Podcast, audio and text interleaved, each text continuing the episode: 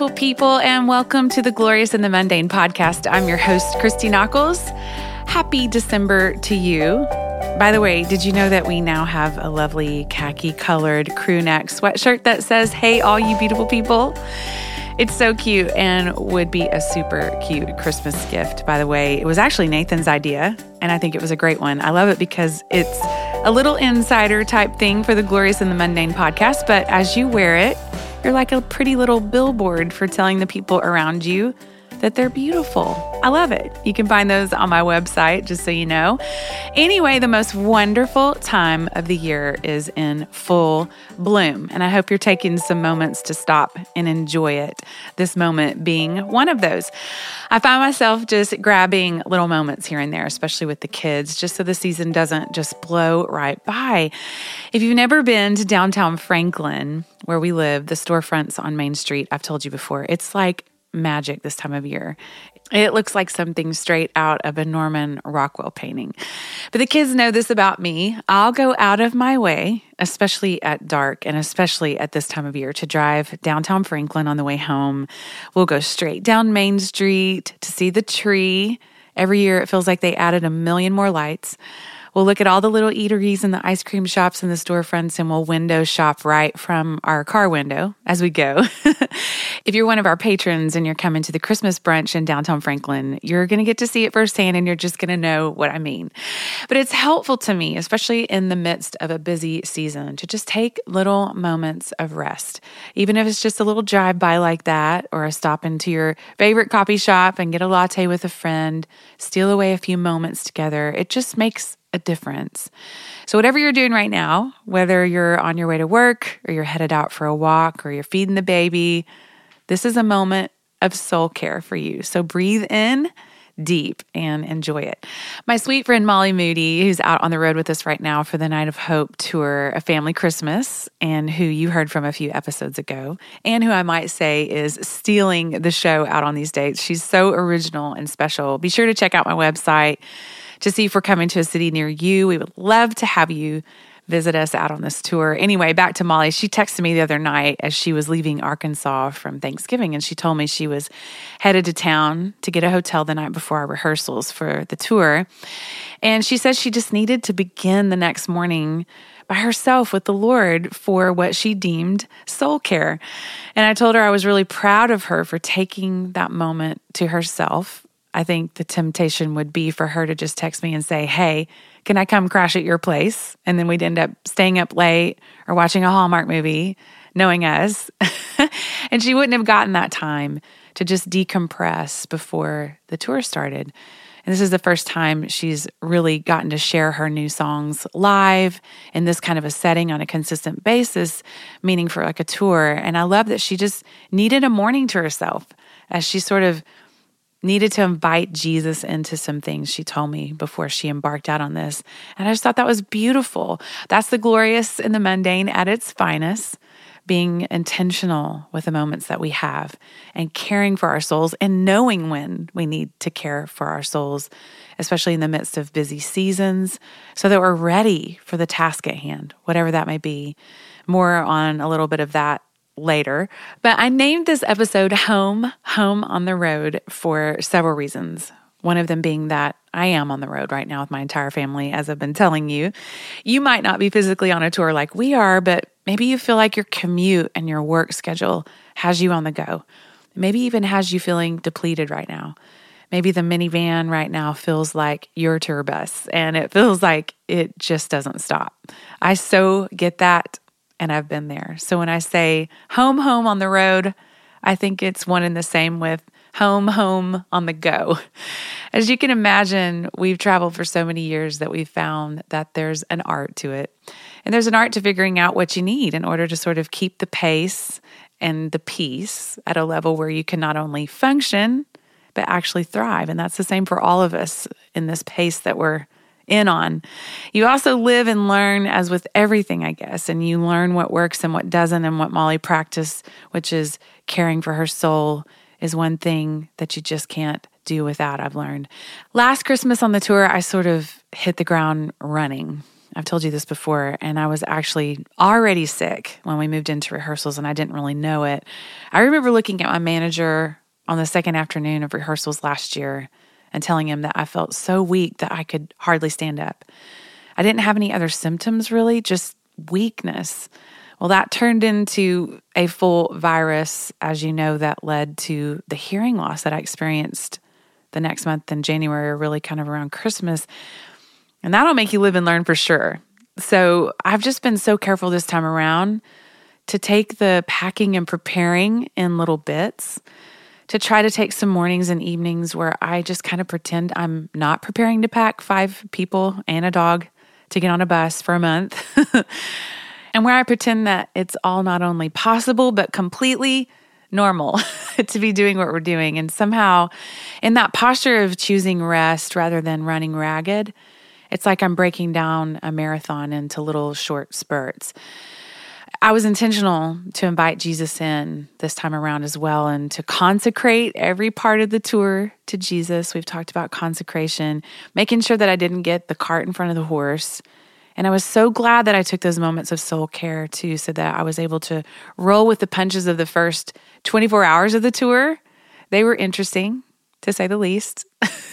I mean, it's never any surprise to us that because there is an assignment ahead of us to carry the message of hope to the world around us when we're on these tours, there's also an assignment straight from the enemy to make sure that he at least makes us uncomfortable if he cannot outright shut us all down. The bus load in on the night before our first show in St. Louis ran a bit late because you have to actually learn to load the gear into the trailer with each tour. It's like a game of Tetris. And I can hardly look sometimes because I feel so bad that there's all these guys out there in the freezing cold loading and unloading a trailer just because I made a Christmas album and feel the need to share it with the world. but they work tirelessly with smiles to make all of it happen. And I'm just forever grateful. But that first night, they were extra puzzled by the puzzle pieces of the gear and the trailer and so we didn't end up getting on the bus to try to get rolling until about 12:45 a.m. That was after we had gotten all the way to the bus from home, which is about a 25 minute drive, and I realized that I had left my hanging clothes in my closet which was the outfit I had set aside to wear on the stage each night. So I couldn't leave it behind. That's not something that you can just go easily shopping for at Target the next day. So while Nathan helped load the bus, Molly drove me back home to get my hanging clothes out of my closet. So finally, around 1:30 a.m., we were boarding the bus. So, as I said, I decided to bring my little dog George on this tour because, you know, he had had those seizures about a month ago. So, getting him acclimated to the bus kind of took a minute. So, now we're at about 2 a.m. I was afraid to put him in his crate the first night because I didn't want him to whine and keep people up, which I didn't really know if he was going to whine and bark and keep people up. He's never really done that, but I didn't really know. I've never had him on a bus.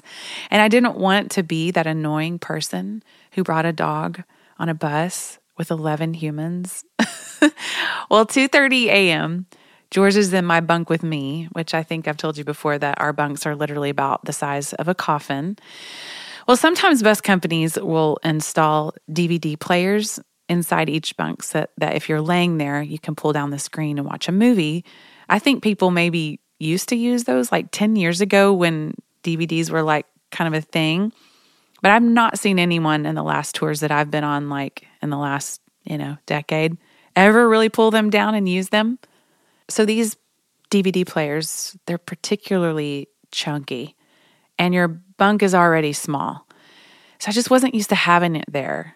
And after I shut my light off in my bunk, you know, it was pitch dark and I was settling in and I reached to sort of untangle my comforter at the bottom of my bed and, you know, make sure George wasn't getting near the edge of the bunk because I was kind of midway up. It's kind of high. I didn't want him to fall. I can't even really explain to you how hard I whacked my forehead on the edge of that DVD player in the pitch dark, enough to give me a nice little goose egg the next day on the right side of my forehead. I hit it so hard, in fact, that I felt everything closing in like I was going to pass out in my bunk. Thankfully, I didn't. The tears started flowing though, and I was wiping my forehead at the same time, trying to decide these are tears, right, and not blood. I reach down to wake up Nathan, who's in the bunk right below me. And he gets up and he's trying to assess what happened. He's looking at me in the dark. So he goes to the front of the bus to the fridge and comes back with a pack of frozen waffles to hold on my head, which is the only thing frozen that we had on the bus. And I'll just say I've never been more grateful for frozen waffles in my life. I think my goose egg would have been a lot uglier without them. I'll just say that. Finally, around 3 a.m., I think I drifted off and I left out the part that for about an hour before bus call, apparently the tour personnel couldn't find Ann Voskamp. like she was missing and not answering her phone. Turns out she was curled up asleep in her rental car waiting for the bus call bless her heart. She had been picked up about 4:30 in the morning canada time. And so she was there waiting until after midnight to board the bus. And i guess just kind of drifted off a little. Thankfully they found her. So glamorous this touring life. Anyway the next morning I was sort of decompressing when I got word from Annie Rose that her suitcase was missing. So I go outside, I'm calming her down all the while I'm assuring her that her bag was under the bus in what we call the bays and that it was there and there was a lot of stuff under there. We just needed to look through it. And lo and behold, I cannot find her bag. So we go back up into the bus and I ask Nathan where her bag got loaded. And he just looks at me like he's seen a ghost. It's in that moment that he realizes that he had accidentally, in the shuffle and in the puzzle of the load in, had left Annie's bag in my car in the parking lot where we met the bus. So Nathan reaches for Annie to tell her how sorry he is. The tears are just already, you know, flowing down the little girl's face because, you know, we girls, we need our stuff on the road. so she dried her tears quickly, bless her heart, trying to be strong and we keep reassuring her that everything's going to work out. So most of my day was spent that next morning at Target restocking Annie for four days on the bus, plus an outfit for the stage and shoes and tights. It was intense, but she was sweet about it, and we got it all done. And we rolled back to the venue and we went straight into sound check and then dinner. And then there we all were, circled up for prayer. And you could hear everyone just exhaling out loud almost. And Nathan began to pray, and you could just feel the room settle back into remembrance of what we were even there for. You could tangibly feel this sense of, oh, yeah, Jesus, you're here with us. You've gathered us, you've come before us. You know every story of everyone who is going to gather in this place tonight. And you are worthy of all our attention and all our praise and all our best and all our breath right now. And that's what keeps us going. It has to be, otherwise, we would have quit a long time ago, trust me. I remember in the very beginning of our traveling years, Nathan and I would tell people when they'd ask about life on the road, and he'd say, Most of the time, honestly, it feels like us against the world, he would say, meaning that everything was just hard. Flying was hard, it still is. Bags and guitars get lost. Sometimes airline people aren't the most pleasant people in the world to work with, and sometimes they're actually godsends. But even when we decide to take a bus, buses are expensive, they break down, buses are bumpy at night. Add children in the mix, being in a small space with sometimes 12 people, three kids and a dog included in that mix, and you know, it's just unique. When it's time for sound check, it's like there's these little gear gremlins that come out and make sure that there's just glitches and stuff. Sound systems feel like they have a mind of their own sometimes. And as I said, you do live and learn, and you can kind of get ahead of some of the glitches and figure out how to troubleshoot them better. But overall, it's unpredictable at best, and that's okay. But you can imagine how it's a worthy goal to work towards some kind of sense of home on the road. One thing that we've found that creates a sense of home is playing games together. We stayed up late that first night because we had a very short drive ahead of us and we knew we'd have lots of sleep time while the bus was sitting. So we just kind of splurged on staying up a little bit. I even let the kids stay up late too that first night. I mean like 1:30 in the morning late. But it was worth it. Molly is the queen of games, by the way, especially those icebreaker kind of games that you play in youth group or functions where you just need to kind of all just get over yourselves. And one of them is called the noise game. if you're it, you basically have to make the most ridiculous noise that can come out of your mouth.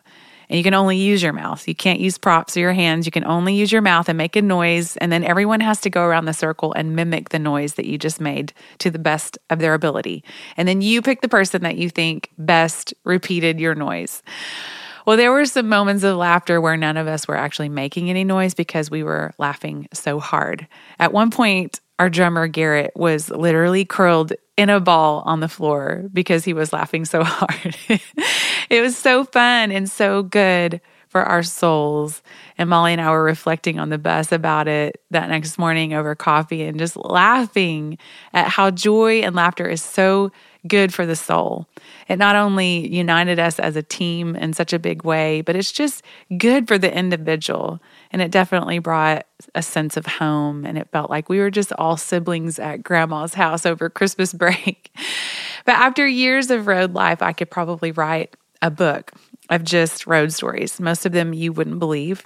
Most of them we actually can't publicly share for fear that it would sound like we're poking fun of people or scenarios and maybe that we'd sound ungrateful because of life on the road. But unless you've experienced it, it's hard to describe. And the unglamorousness of it is actually, I think, what bonds you with the people that you're experiencing it with a few weeks ago or episodes ago, I told you about our friends Raymond and Maria Turner. They used to be some of our traveling buddies in years past, and leading worship at church camps used to be a very familiar experience for us every summer. Camp beds, camp food, camp compensation, just camp life. I say camp compensation because the cost of just being out on the road sometimes is equal to, or sometimes less than what you're actually getting paid to even be on the road and it just becomes a wash. So there's that. and that's still the case after all these years. I'm not complaining at all. I'm just telling you like it is. Anyway, I told you that we got to see Raymond and Maria at that songwriting retreat that we hosted in Cisco, Texas in October. And when Raymond saw us, he hugged Nathan and I and he handed us a little gift from Maria, his wife, who wasn't there the first day of the retreat. And it took me a second. But after I realized what this little gift was referring to and that it was a camp reference from the road life in years past, we all started cracking up. See, years ago, Raymond and Maria were with us at this camp that we did in Texas. It was a week long camp in the Inferno that is Texas in the summer. No water nearby. I don't even think that there was a pool at this camp. It was held on a college campus, and I'm pretty sure that the kids really just had dorms, a basketball court, and maybe like a tetherball stand to play with. Since Nathan and I were married and Raymond and Maria were married, the only married housing type situation that they could figure out for us was for us to stay in the infirmary and sleep in hospital beds. So there's that for starters. we didn't have any transportation for this particular camp. So for one whole week, we were pretty much literally stuck there in this inferno in an infirmary.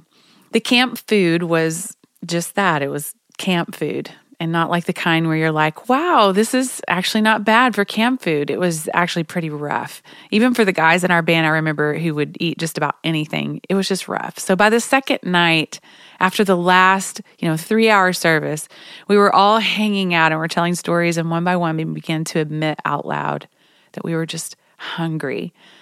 Once one person sort of brought it up, then it was like the whole band started talking about food and if we could have anything in the world, what we would eat, that kind of thing, you know. So we had seen that the school had this mini store type thing and we could see food and snacks in it, but it was always closed maybe even just shut down for the summer. But there was no green room type situation for us. We didn't have any bottled water. There were no snacks awaiting us in the infirmary near our hospital beds, no vending machines that we could find. We were just stuck there to just dream about snacks and food until we could go through the breakfast line the next morning with, you know, the 400 other campers, which was fine. We live. But after I said, you know, three hour worship service, all we could do was just kind of dream together. Well, right about that time, an older gentleman that we knew worked at the camp came walking up. We knew he worked there because he had opened the door of our infirmary room with his big set of jingly keys on the first morning. such a nice surprise, you know, to be sleeping in your hospital infirmary bed at camp with your husband next to you in his hospital infirmary bed and a complete stranger using his jingly keys to just open the door and wake you up and come in. The best part was like there was literally no apologies. He just needed to get some things from where we were sleeping, and that was that.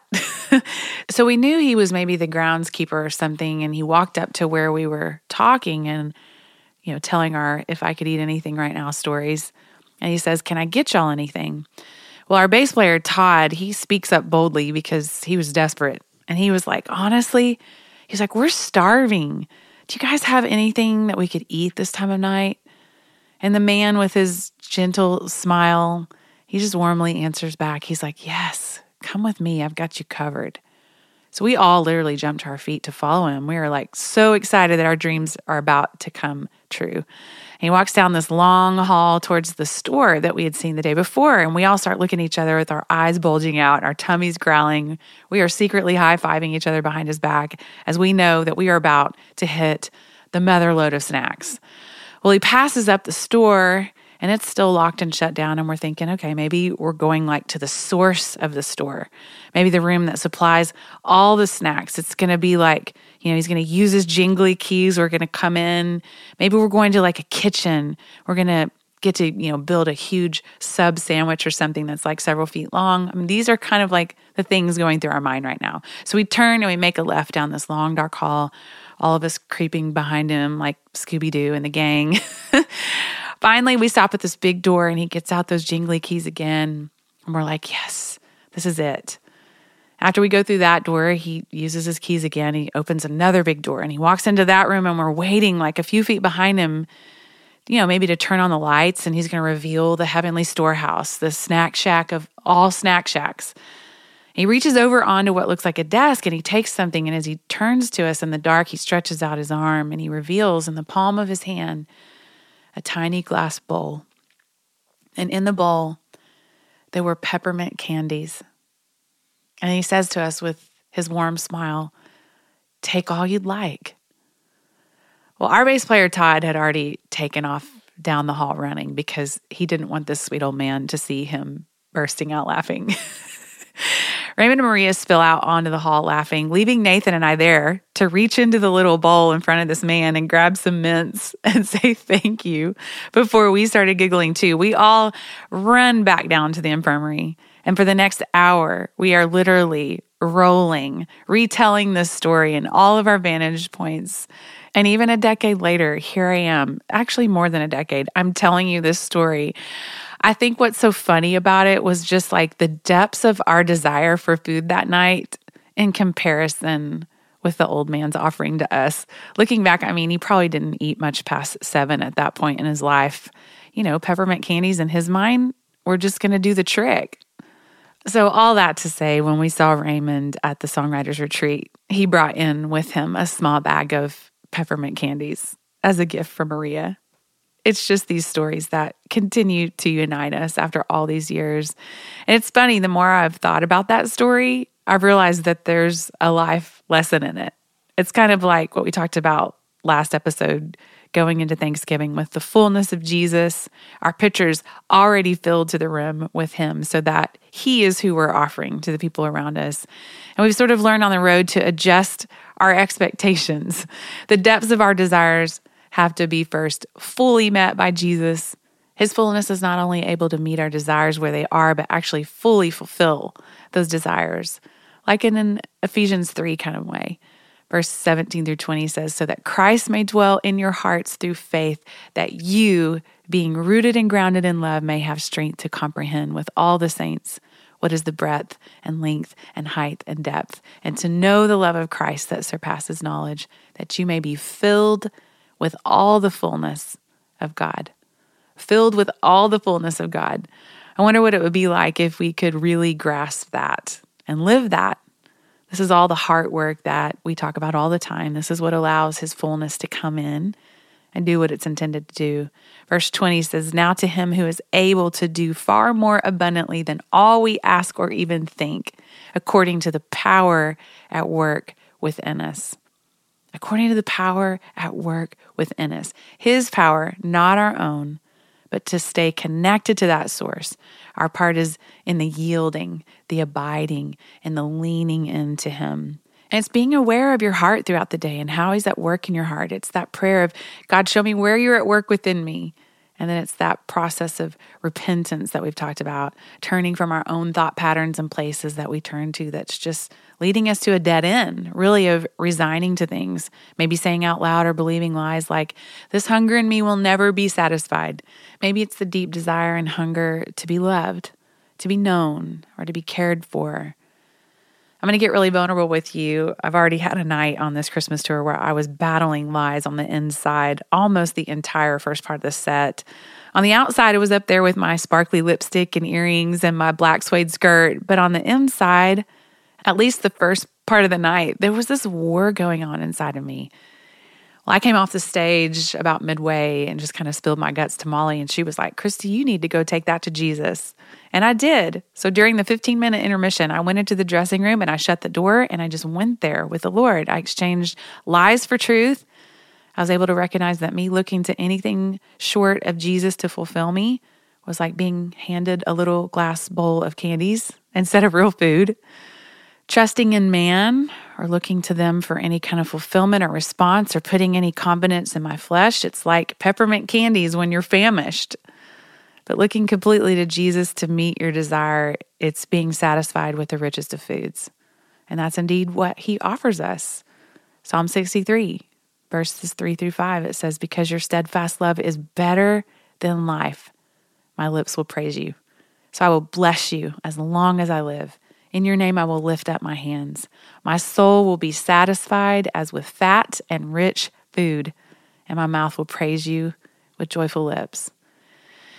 Referencing back to the beginning episodes of this season again, I read that excerpt from my coffee table book called The Home Within Us by Bobby McAlpine. And he said, The world around us issues an invitation to question reality, and it ultimately forces us home. He says, Where is the place that mirrors our hearts? Where are we when we feel held and protected and whispered to? Where does the content of our intimate exchanges ring most true?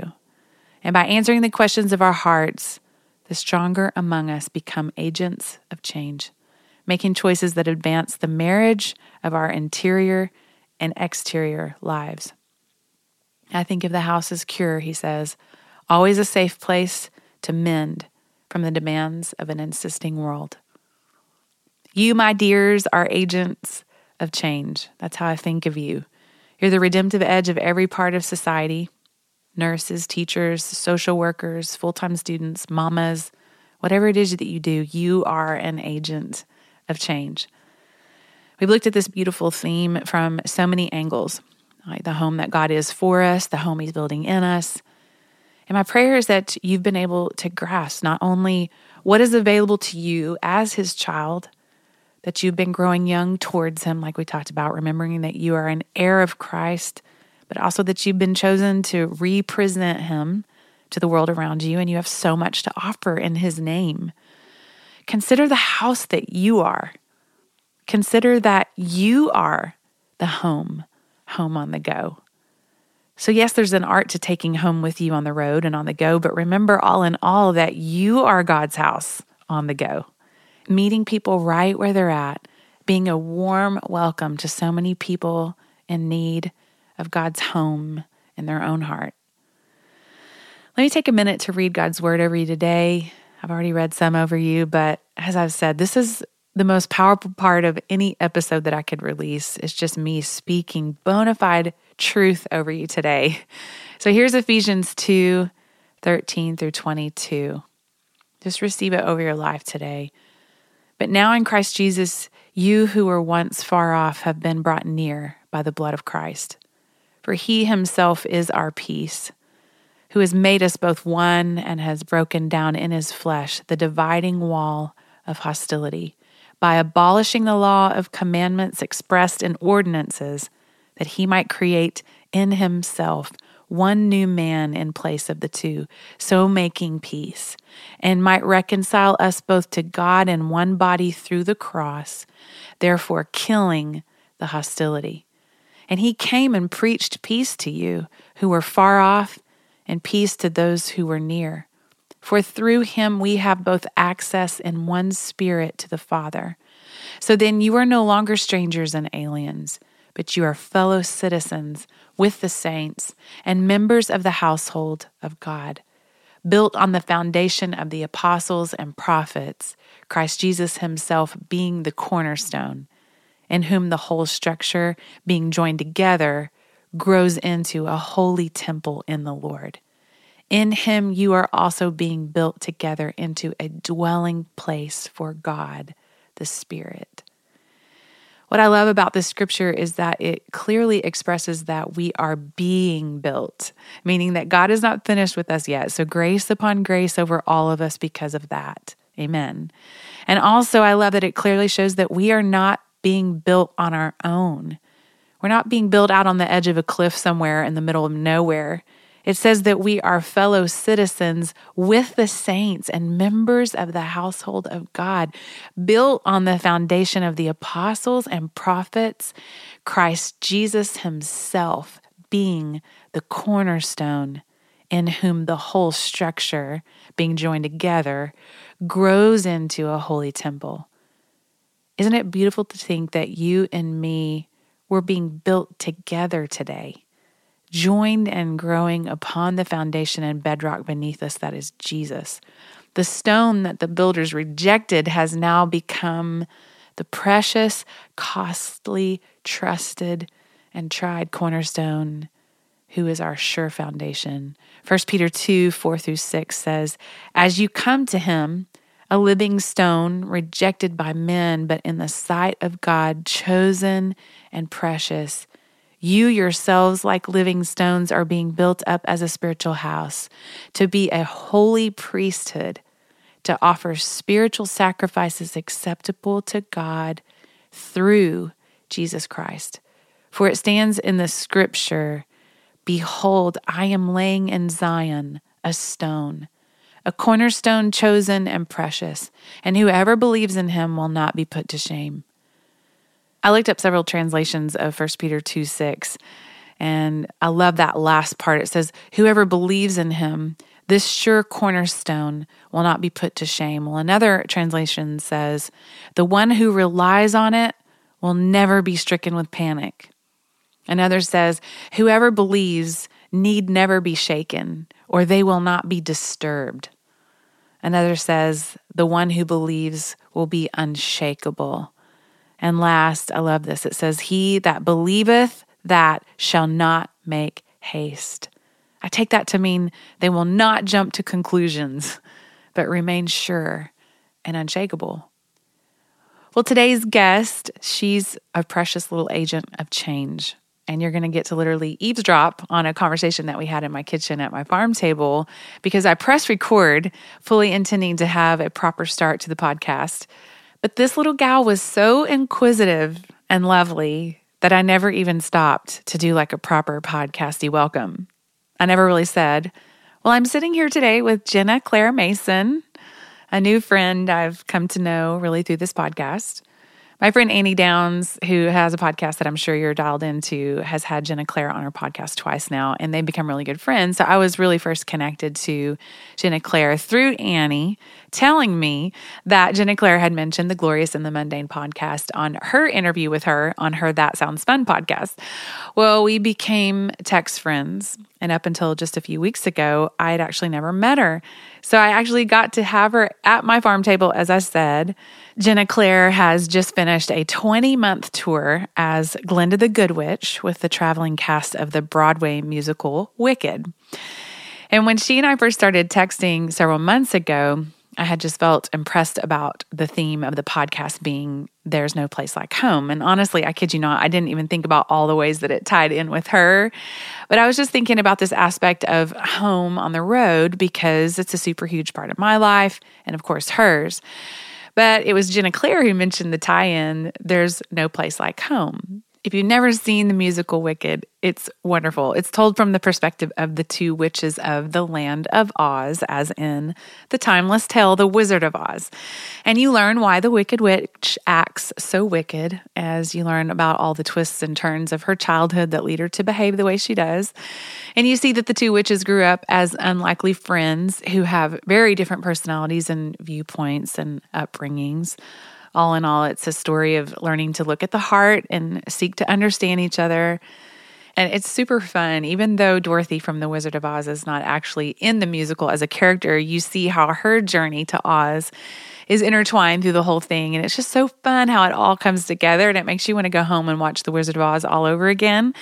But when Jenna Claire was on Annie's podcast, she mentioned that the Glorious in the Mundane podcast had been like her church on the road. And well, of course, that meant so much to me. And of course, it got me thinking about the elements of home on the go. But it wasn't until I really sat down to prepare for this podcast that the Lord whispered to me that we are the home on the go that He uses us to carry His home to the hearts of others.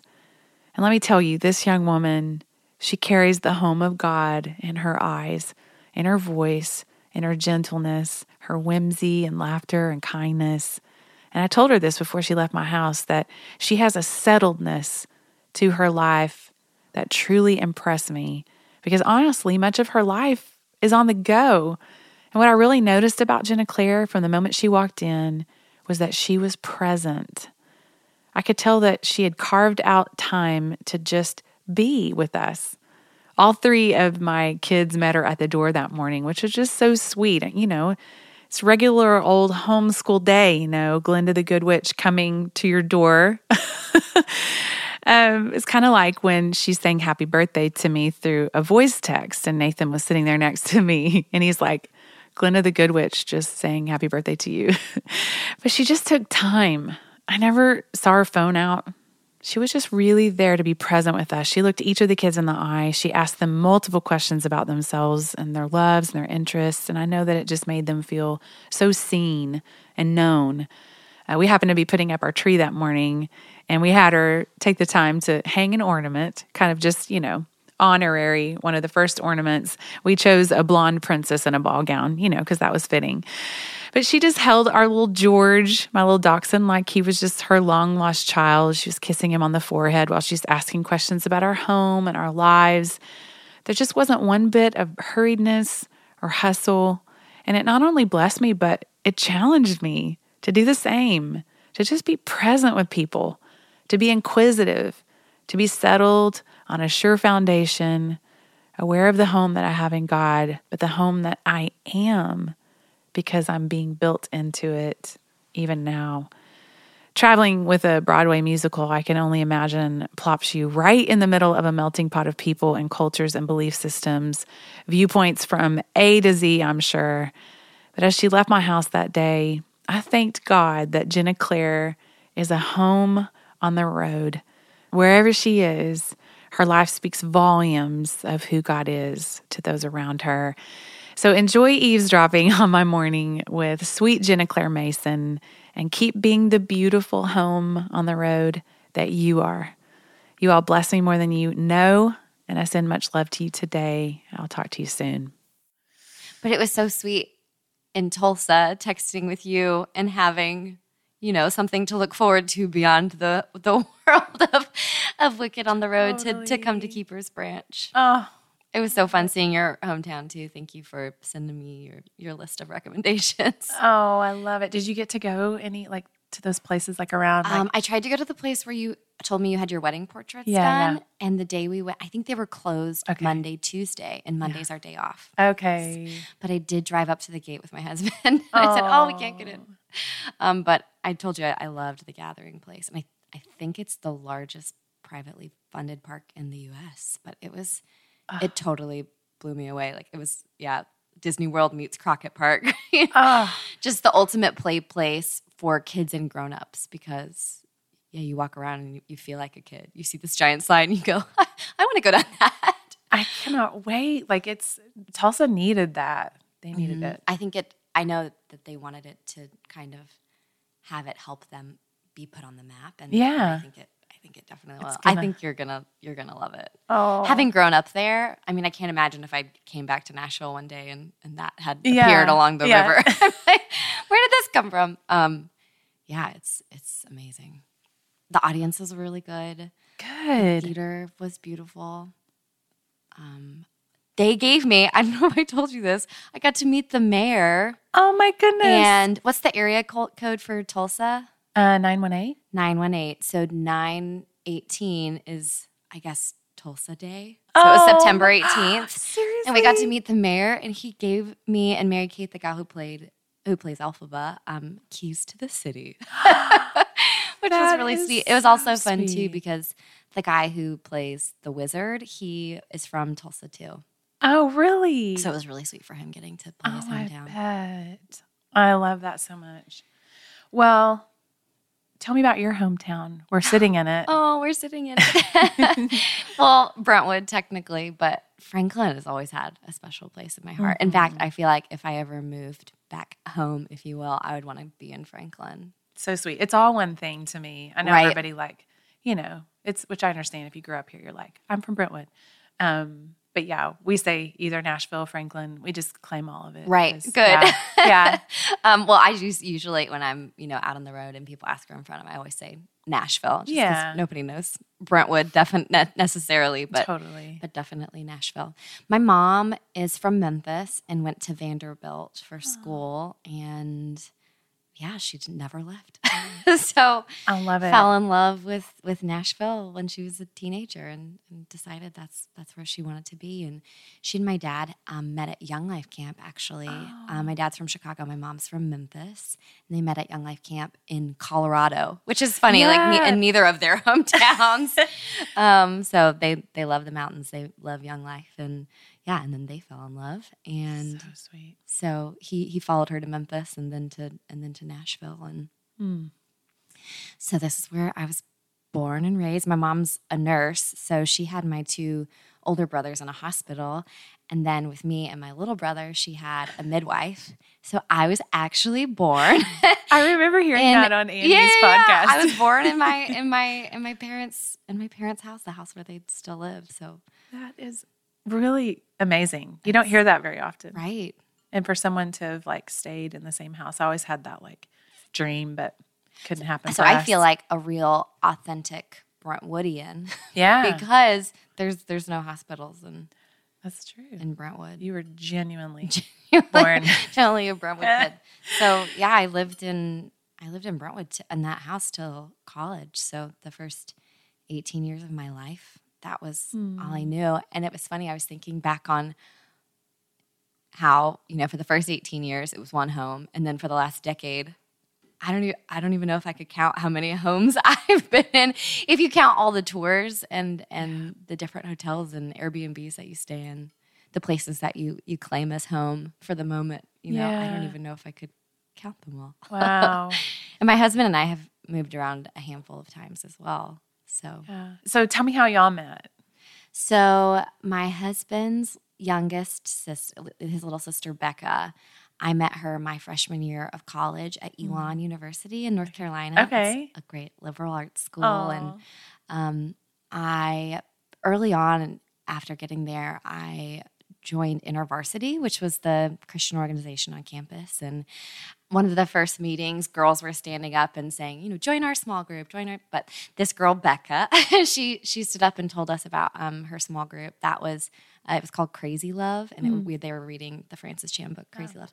So I thought she seemed like a lot of fun, and I, I thought I wanted to be in her group. So my freshman year, I really got to know Becca, and I just I still look up to her so much. I looked up to her so much, and she was such an amazing mentor, and I thought just one of the most incredible Bible study leaders I'd ever had. She did such a good job at truly guiding the conversation, and I thought she was so. I still think she's uh, so wise and it was never this platform for her to call girls in and say, well, this is what I think about this, and this is what I think about this. It was truly this um, beautiful leadership position and example for me of, um, you know, facilitating community and then, yeah, just really bestowing wisdom and, and guiding the conversation. So I loved her.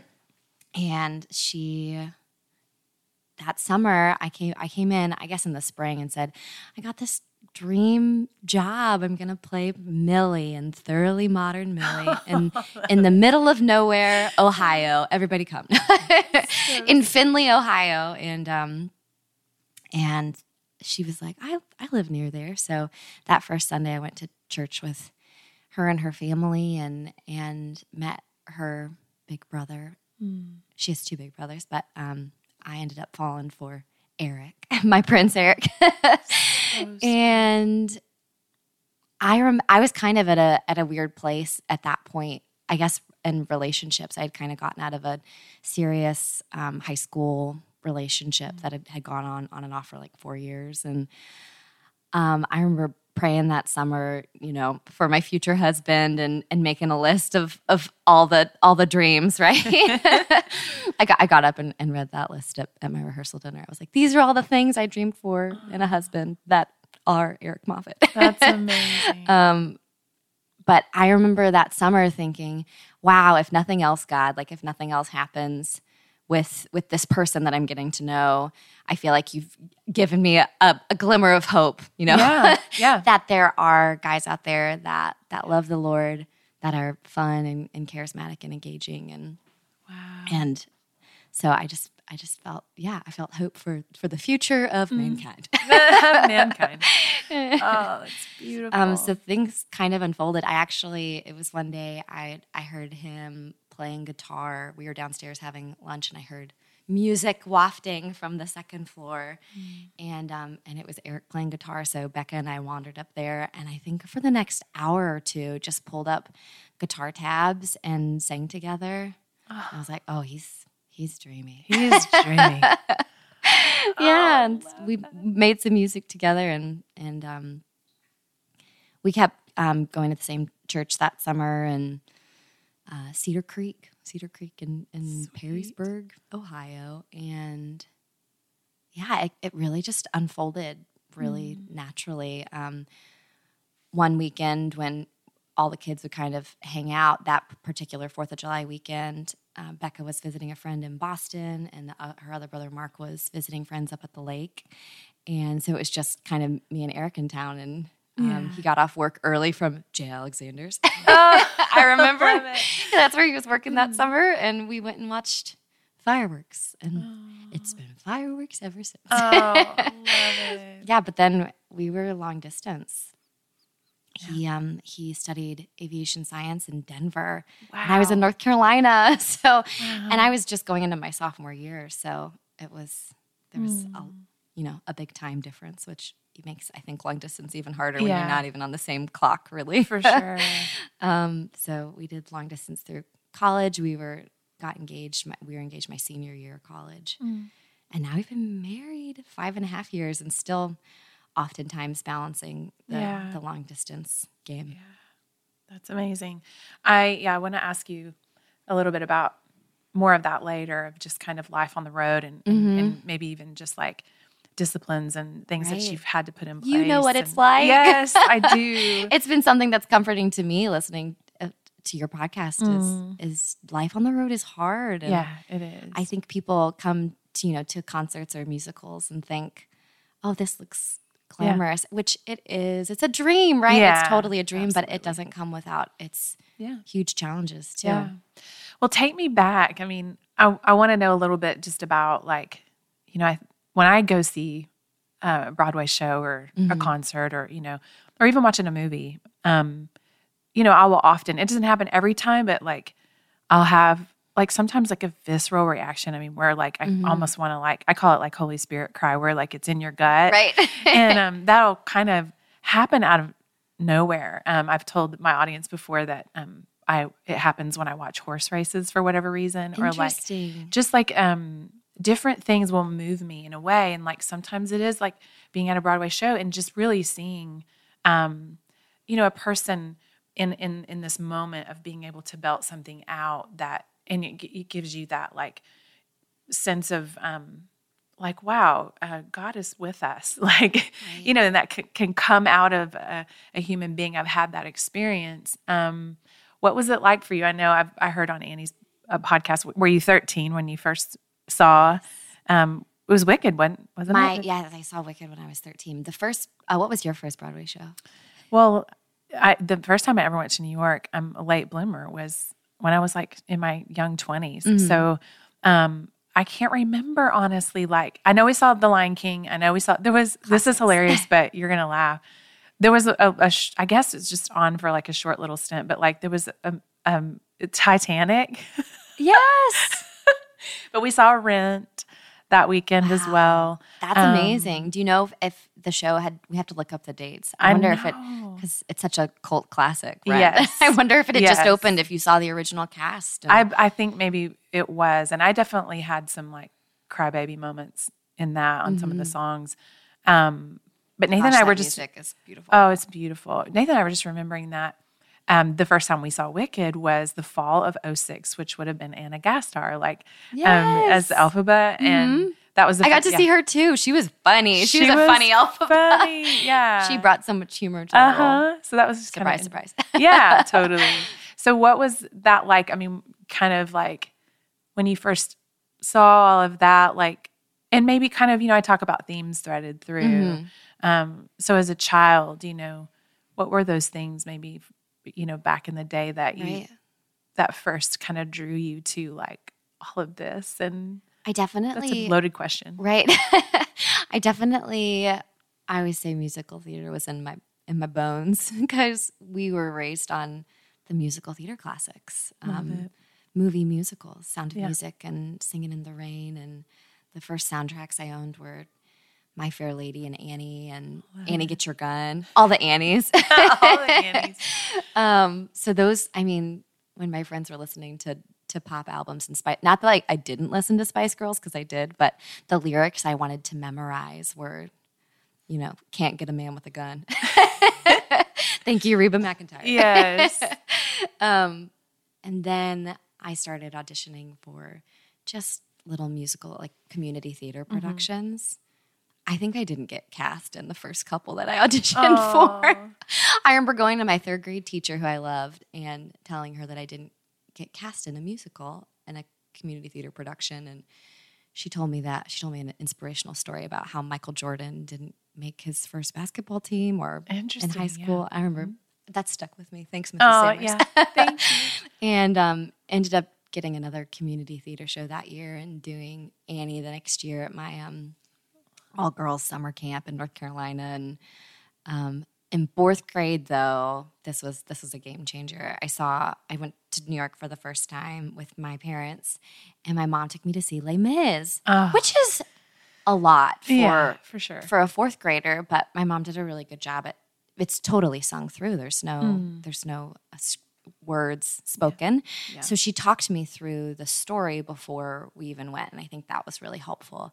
But oh my goodness, in retrospect now, I think it's so cool that that was the first show I saw and, you know, the the sweeping orchestrations of course, but then just this beautiful story of forgiveness and redemption. Mm. And so, um, yeah, I remember asking her, know, people do this for a living. Yeah. this isn't just an after school activity.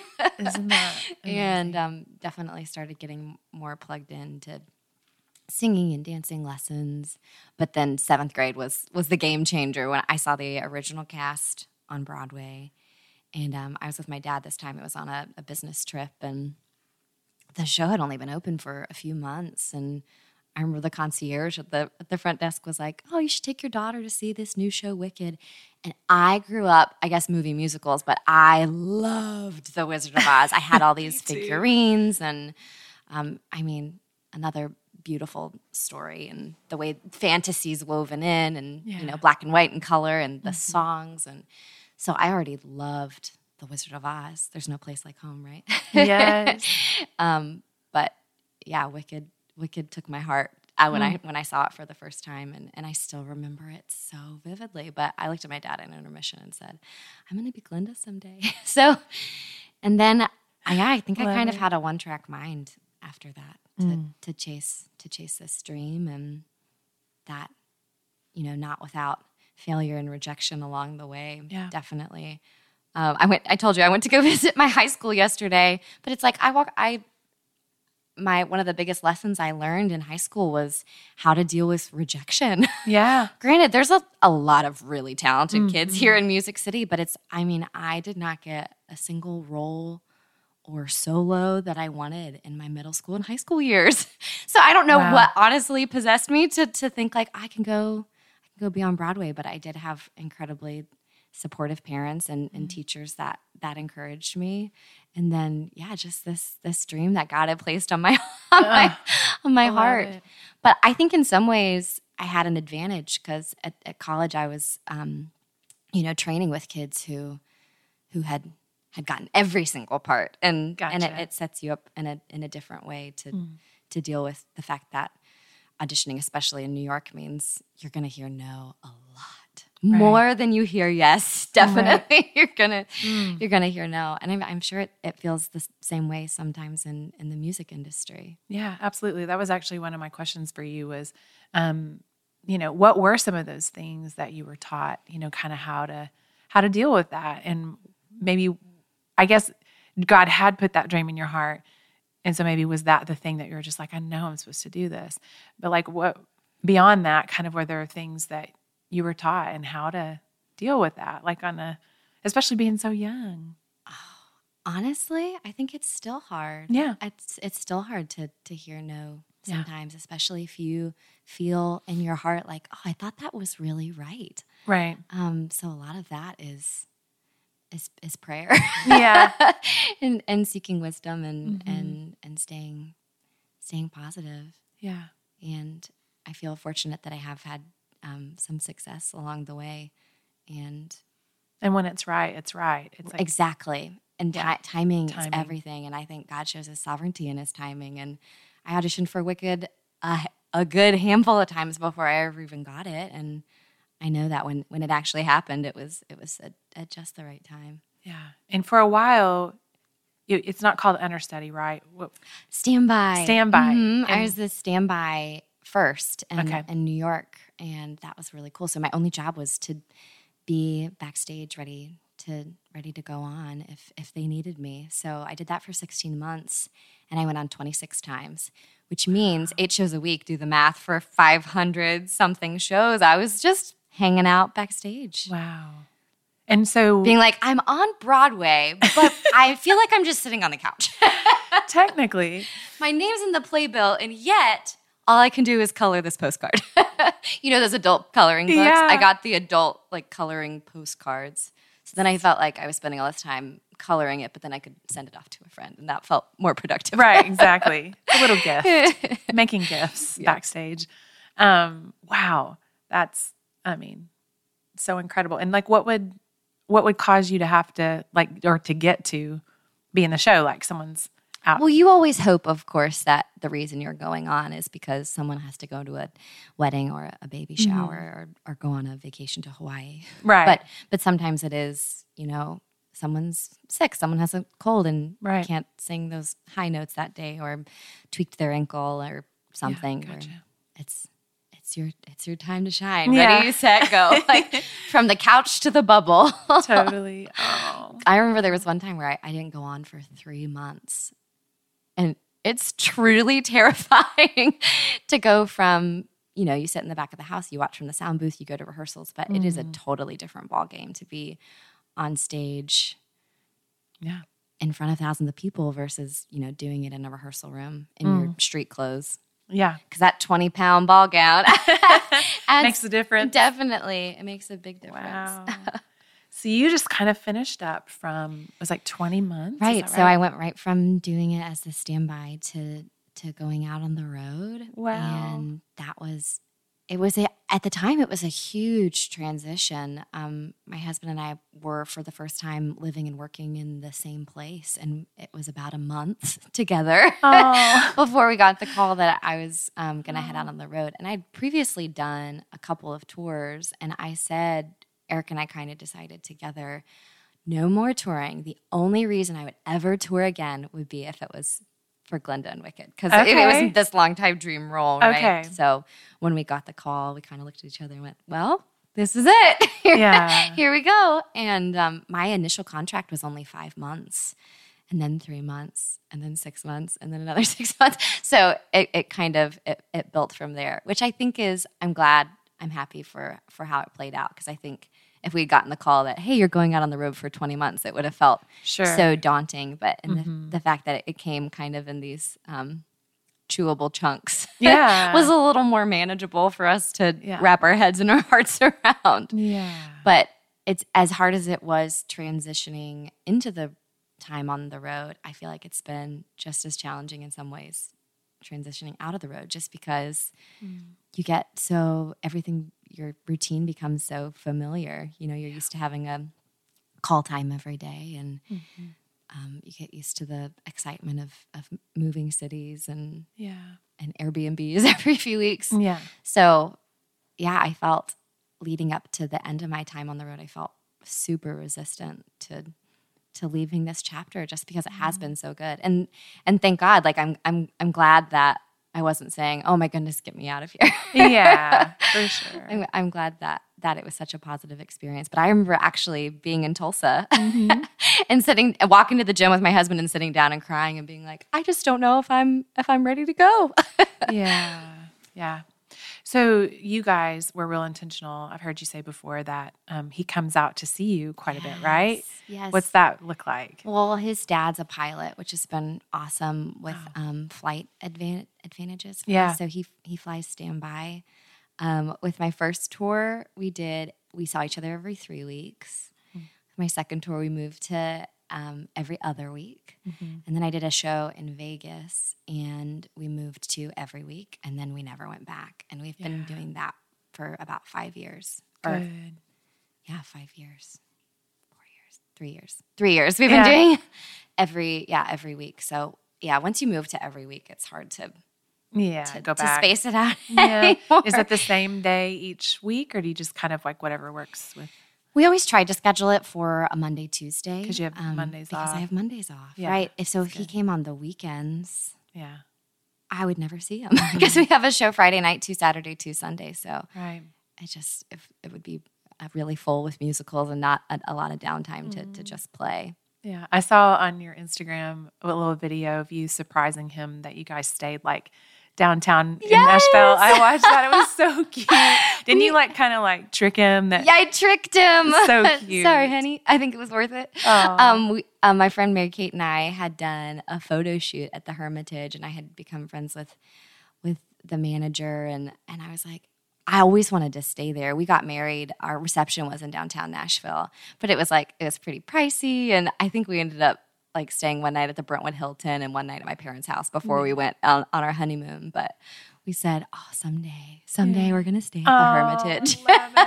so I knew that the right time would would present itself. So um, after the photo shoot that day, we uh, went back home, and my mom said something to Eric like, "Oh, I left my phone at the Hermitage, and could could you go?" And I think he actually ended up volunteering. She knew he would. He's a he's an upstanding guy. We had a lot of family, and she was hosting a dinner, so he was like, "I'll go get it." So I accompanied him, and he didn't know, but I had packed a little suitcase and put it in the trunk and and I pulled up to the hotel and and he walked inside to look for the phone and he's he's at the front desk going yeah we're looking for Jules Mason's phone do you have and he, the poor he hadn't been given a heads up the man Oh. behind the desk so he's he's looking and he's like I don't have it Oh. in the meantime I I parked and and started walking up behind him with a little rolling suitcase so cute. but so then he turned around and I yeah, there's there's a video on Instagram. You can see the surprise on Aw. his face. He was so excited. That's adorable. So a little a little staycation when I was um, doing Wicked in in April here. Yeah. So you kind of you've had to be intentional in a lot of different spaces. Um, in fact, like um, I'll get texts from you every once in a while, just as you're preparing, maybe, and you've got your glorious in the mundane Mug, mug. my mug. Everybody on tour, my Mary Kate knew. She's like, "That's your favorite mug," and it always had pink lipstick smeared on the side Yes. from from from my from my character. But So yeah, it was the first perfect size. It fit just in. I traveled with a little Nespresso machine. Yeah. so it fit just perfectly. And yeah, it's what I it's what I asked for for for Christmas. One of my So when I first got out on the road, or when it I think when it first became Yeah. available online. Yeah. I need that mug. Oh, I had actually um the gal. So last summer I was in Boston for seven weeks, which was an amazing way Oh, to spend the summer. And two of my best girlfriends, Ellie and Shay, were in town visiting me.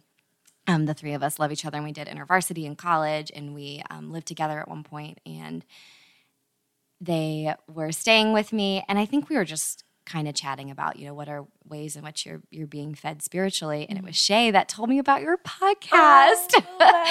so then I started listening to. I remember the first episode I listened to was um, your episode of Ellie Holcomb. Yeah. And I remember just walking across Boston Commons getting weepy.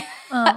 just like your friendship and and her talking about her relationship with their daughters and then Yeah. their relationship with each other. It's so tender. Mhm. And so, yes, became a became a faithful listener and actually initially sent a mug to my friend Shay just to say, you know, thank you for for introducing me to, to this podcast that I that I love so much and it's Yeah. been meant so much to me on the road. And then and yes, and then of course I said, "Oh, I need to get a mug too." Aw, I love it. So have you had to be intentional, like um, with just sort of surrounding yourself with things that will, you know, remind you of home, yes, but even just that sense that God is a home for you. Like, what has that been like on the road and kind of preparing and being away from people you love and things that are familiar? Being on the road is definitely tough and i'm sure you miss um, the familiarities of home and even if you're away for a weekend you know missing going to church and, and having your church family and um, i definitely grew up with a strong church family and and loved spending spending my sundays at church. Had a great church um, through college that i loved and and with the first couple of tours that I did, my roles were a little less demanding. So, whatever city we were in, you know, with those tours, it was a different city every week. I would just look up Sunday morning, whatever church was the closest, and, and try to walk. And, and that was really cool because, you know, I got to see a church in, in Cleveland, Ohio, and Appleton, Wisconsin, and, and kind of all over and see how, how people all over were worshiping Sunday morning. And um, I'd say it was different with this job Yeah. uh, because this is definitely the most demanding Yeah. thing I've ever done. Yeah. Just physically, vocally, emotionally, spiritually. Yeah. It was it, it it took a lot, especially on the weekends when you do Yeah. five shows in 48 hours essentially. Mm. So Sunday mornings looked less like going and finding a church and more often uh, a live stream Yeah. or a podcast or um, but I definitely was missing out on that church home. Yeah. Um, so that that meant also to just you know doing doing my own quiet times and and journaling and you know FaceTiming Shay or Ellie. Yeah. Yeah. um, and there's other people of faith definitely on the Yeah. road as well. You know, a friend that'll that'll pray for you. But yeah.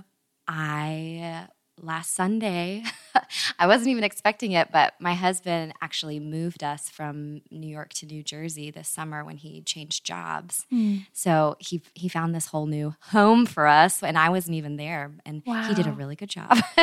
But he's found this this new church home for us, and he's been going for a couple months. So I got to go for the first time oh, last week, and Christy, I wasn't prepared.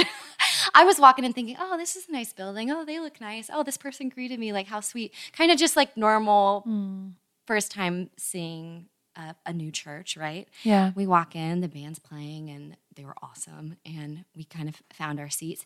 And I turned and I looked at the stage, and there was a sign that said "Home" on the on the church stage, and I burst into tears because it's it's like I hadn't even thought I hadn't even I think thought through the fact that you know not only have I missed out on having a church home, but I've missed out on going to church with my husband. Yeah. And um, even when I was the standby in New York, he was living upstate, and I was I was going to church with girlfriends. But it's like we haven't been able to do that together in years.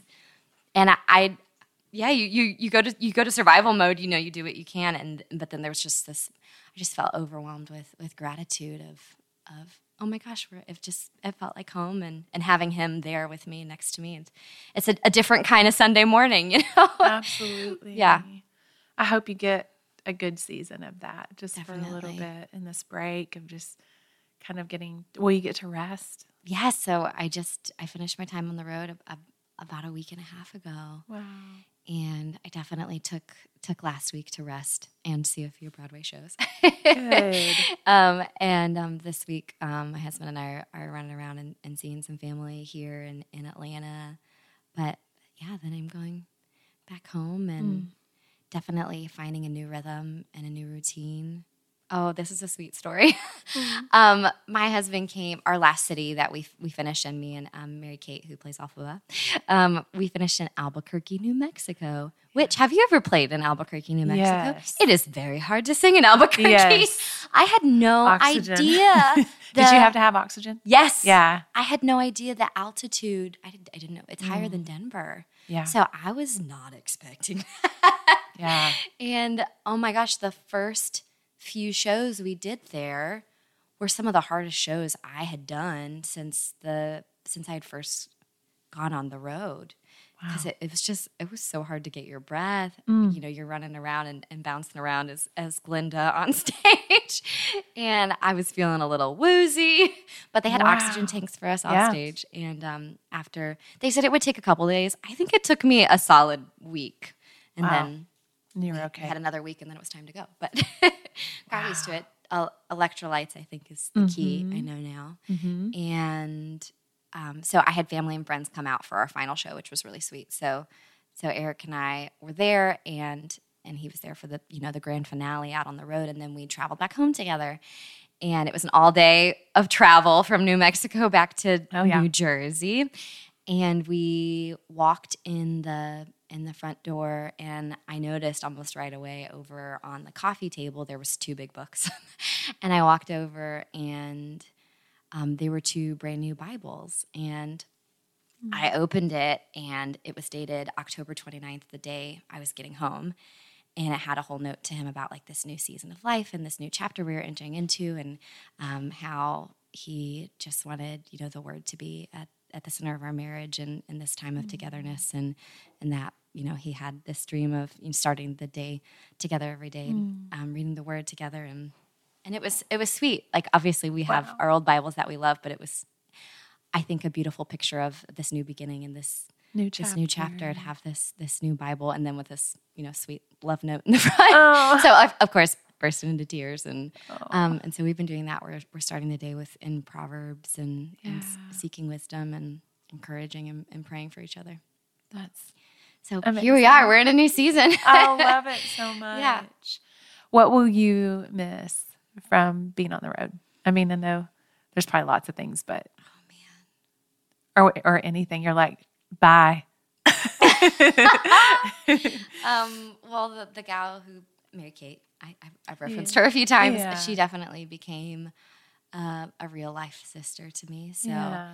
uh, I FaceTimed with her last night. I said, I just miss going to work with you every day and telling this this story that that I really believe in. I think there's a place in art for a lot of different kinds of storytelling. I think live theater is is kind of raw and, and, mm. beautiful, and I like the the live element of mm-hmm. it. Um, but even within the world of musical theater, there's happy stories and sad stories and scary stories, and I personally, everyone feels differently, but I really like leaving the theater feeling inspired and feeling yeah. like I filled my head with beautiful things. Yeah. and this is a story and this is a show that I feel really excited and passionate about telling and I think yeah. it's a beautiful story of friendship and acceptance and and so just yeah getting to tell that story every day and, and get getting to do it with yeah you know getting to be best friends on and off stage yeah um, but it is it is really good to be home i definitely I got home and felt yeah. relieved, and my body did too. Yeah. My body, my feet aren't missing my three inch heels. Yes. Not yet, anyway. I was curious about, um, you know, I think the the biggest thing that I struggle with, I guess, in maybe the last few years, is just, um, and it's such. I feel bad even saying it because it's. I get to do beautiful things and wonderful right. things and good things, and it's like it's it, I always say to people, it's all good stuff. So don't hear me complain. Right, of course. Um, but the output, you know what I mean? Like just the the amount of output. And even with this podcast, like I've told people that I'll sit down and sometimes, I mean, I've admitted it out loud. Like, I will sit down and be like, God, I've got nothing, you know? But it's like the minute I invite him in to it, when I literally say, Jesus, I invite you into this, and like, um, you're the content creator, and I'll, you know, he's a well that never runs dry, thankfully. And I'll end, you know, my preparation for a podcast and go, like, well, you did it again. Like, thank you, God, right, you know, for providing. Yes, but the output, I think, um, even just having conversations and, and wanting to, you know, I talk with people afterwards a lot. Um, uh, just you know the podcast and I mentor and um, it's a it's it's output and so there's a, not a whole lot of times that we get to get filled up you know mm-hmm.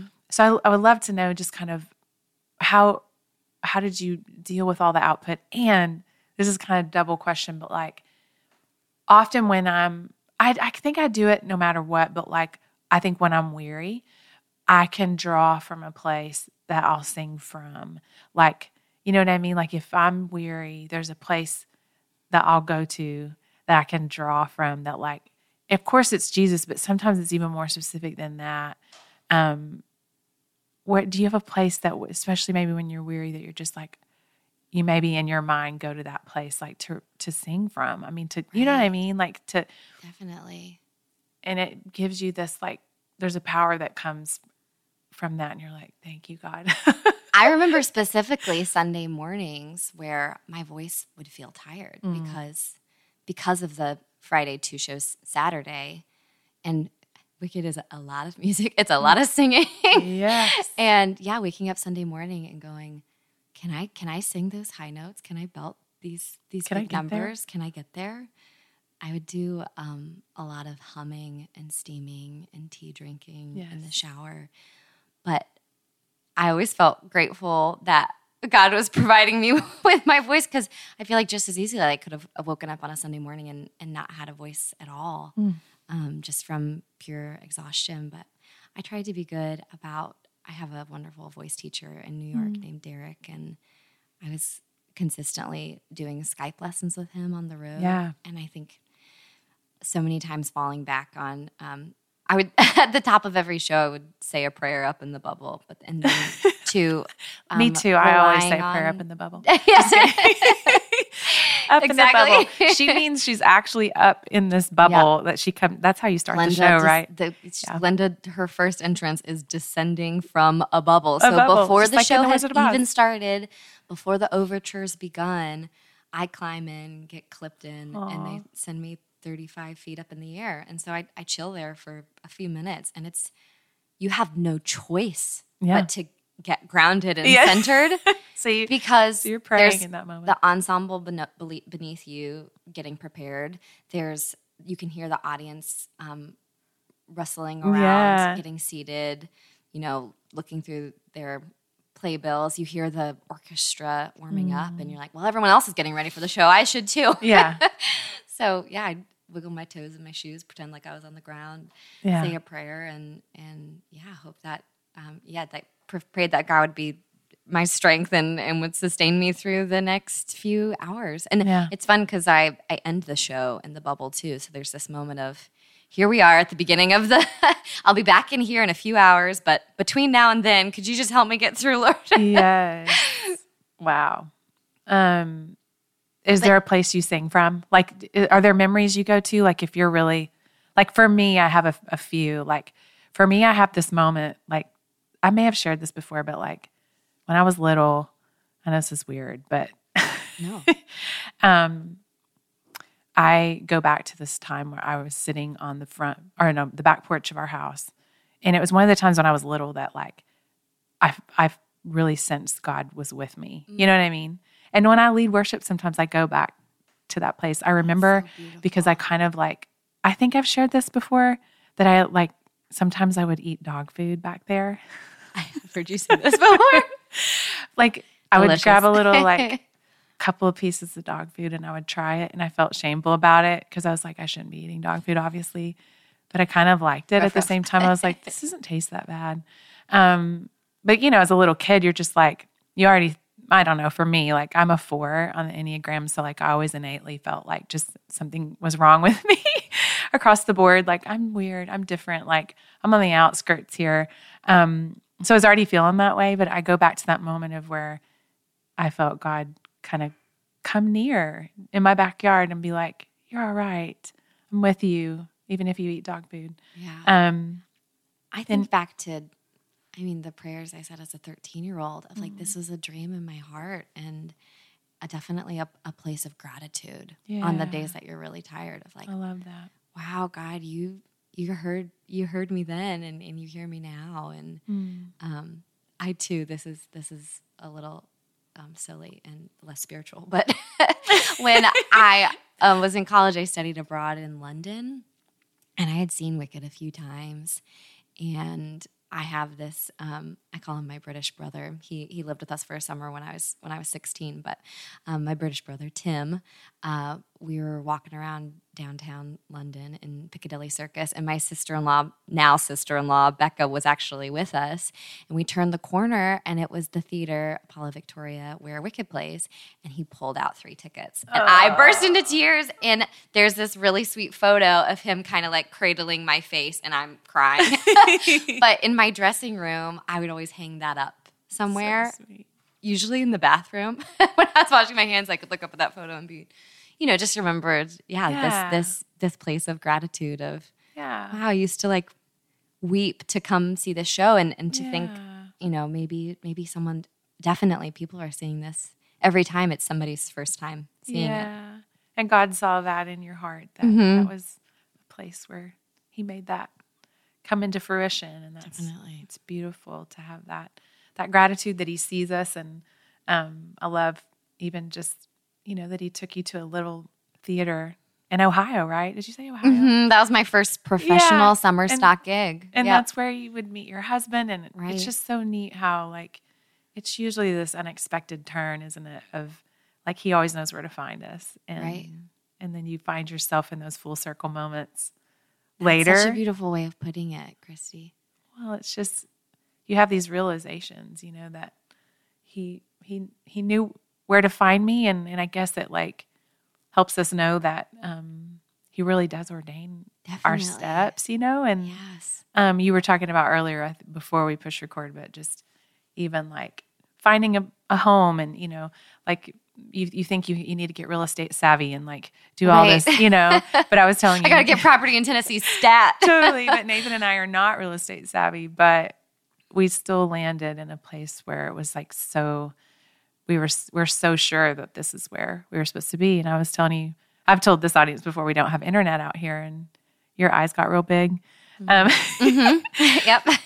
but yeah, we didn't know till after we closed on the house that we, we didn't have internet. So we live off of hotspots and things, but like, um, but I love it just that God confirms those moments of in those full circle times of yeah. and remembering and um, being grateful, like you said, and singing from a place of, of gratitude that Right. He knows. I just remembered um, something you said reminded me. You know, I lived in, in Brentwood the first 18 years of my life. I remember um, feeling anxiety about about leaving and moving to a different state and being so, I think it was like an eight hour drive. Yeah. And I had this beloved English teacher who actually lives not too far away from you, David mm. Sawyer. Hi. Oh. um, I remember him telling me one day in in talking to him about about feeling nervous about moving away and starting this mm. new chapter. I remember him saying, "God's already there. yeah.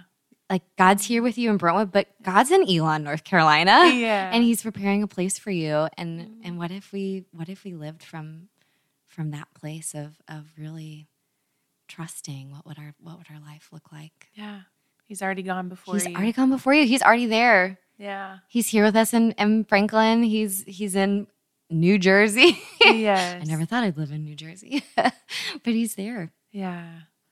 Well, that's a beautiful place to end this podcast, probably, of just, especially like, I love, I'm excited for you. I'm excited to know you right now, especially Yeah. like, um, and I had, I didn't get to see that you in those 20 months. I actually just kind of missed you. So, like, when you were here, you you reached out to me like the last weekend. Yeah, it the wasn't last fair, weekend. Christy. but my daughter Ellie did get to to go see you, and she loved it. And and then I kind I tried to make it work to come. You sure did. It, so it was the last weekend of our, our shows in Nashville, and I had kind of been hoping, you know, that you would come, even though there was there was, you know, I hadn't I hadn't reached out to you about it or anything, but I did. I think the last weekend reach out to a mutual friend. I said, "Hey, could you could you connect us? I Christy's had you know such a, a big impact on my time on the road. I'd love to reach out and say hi to her and and get her tickets to to come to the show." But I waited too long, Christy. You were you were out on the road the last weekend, so it was. wasn't fair. It was, but it's it's um it's just it's neat. I'm like excited to know you like through this chapter, like you just said, of like you you getting to experience home with your husband for a while and then just that God's already gone before you with what's next too and like whatever that's gonna be. So it's gonna be fun to to follow. And I've just appreciated you so much, even just like, you know, I listened to your um, conversation with Annie, but just kind of watching y'all become friends and then yes.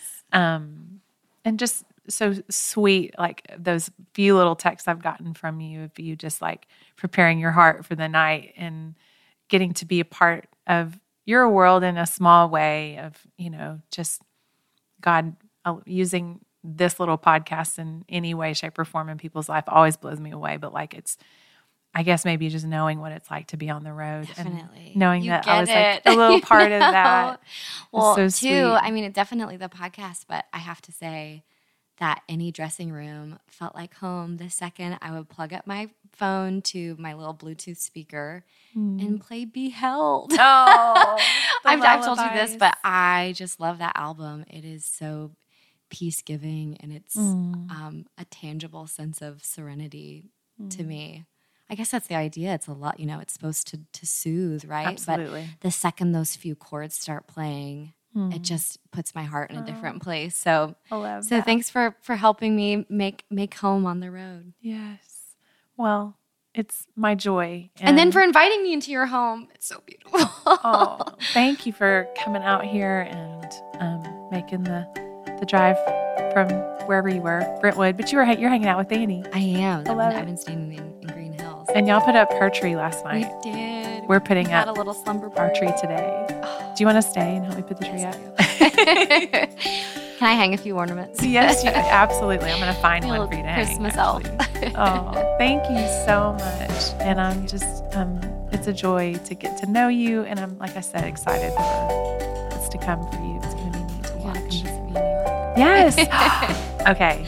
We'll go. We'll go walk around Central Park. I just got excited. Oh my goodness. Well, thank you, friend. It's so good to have you.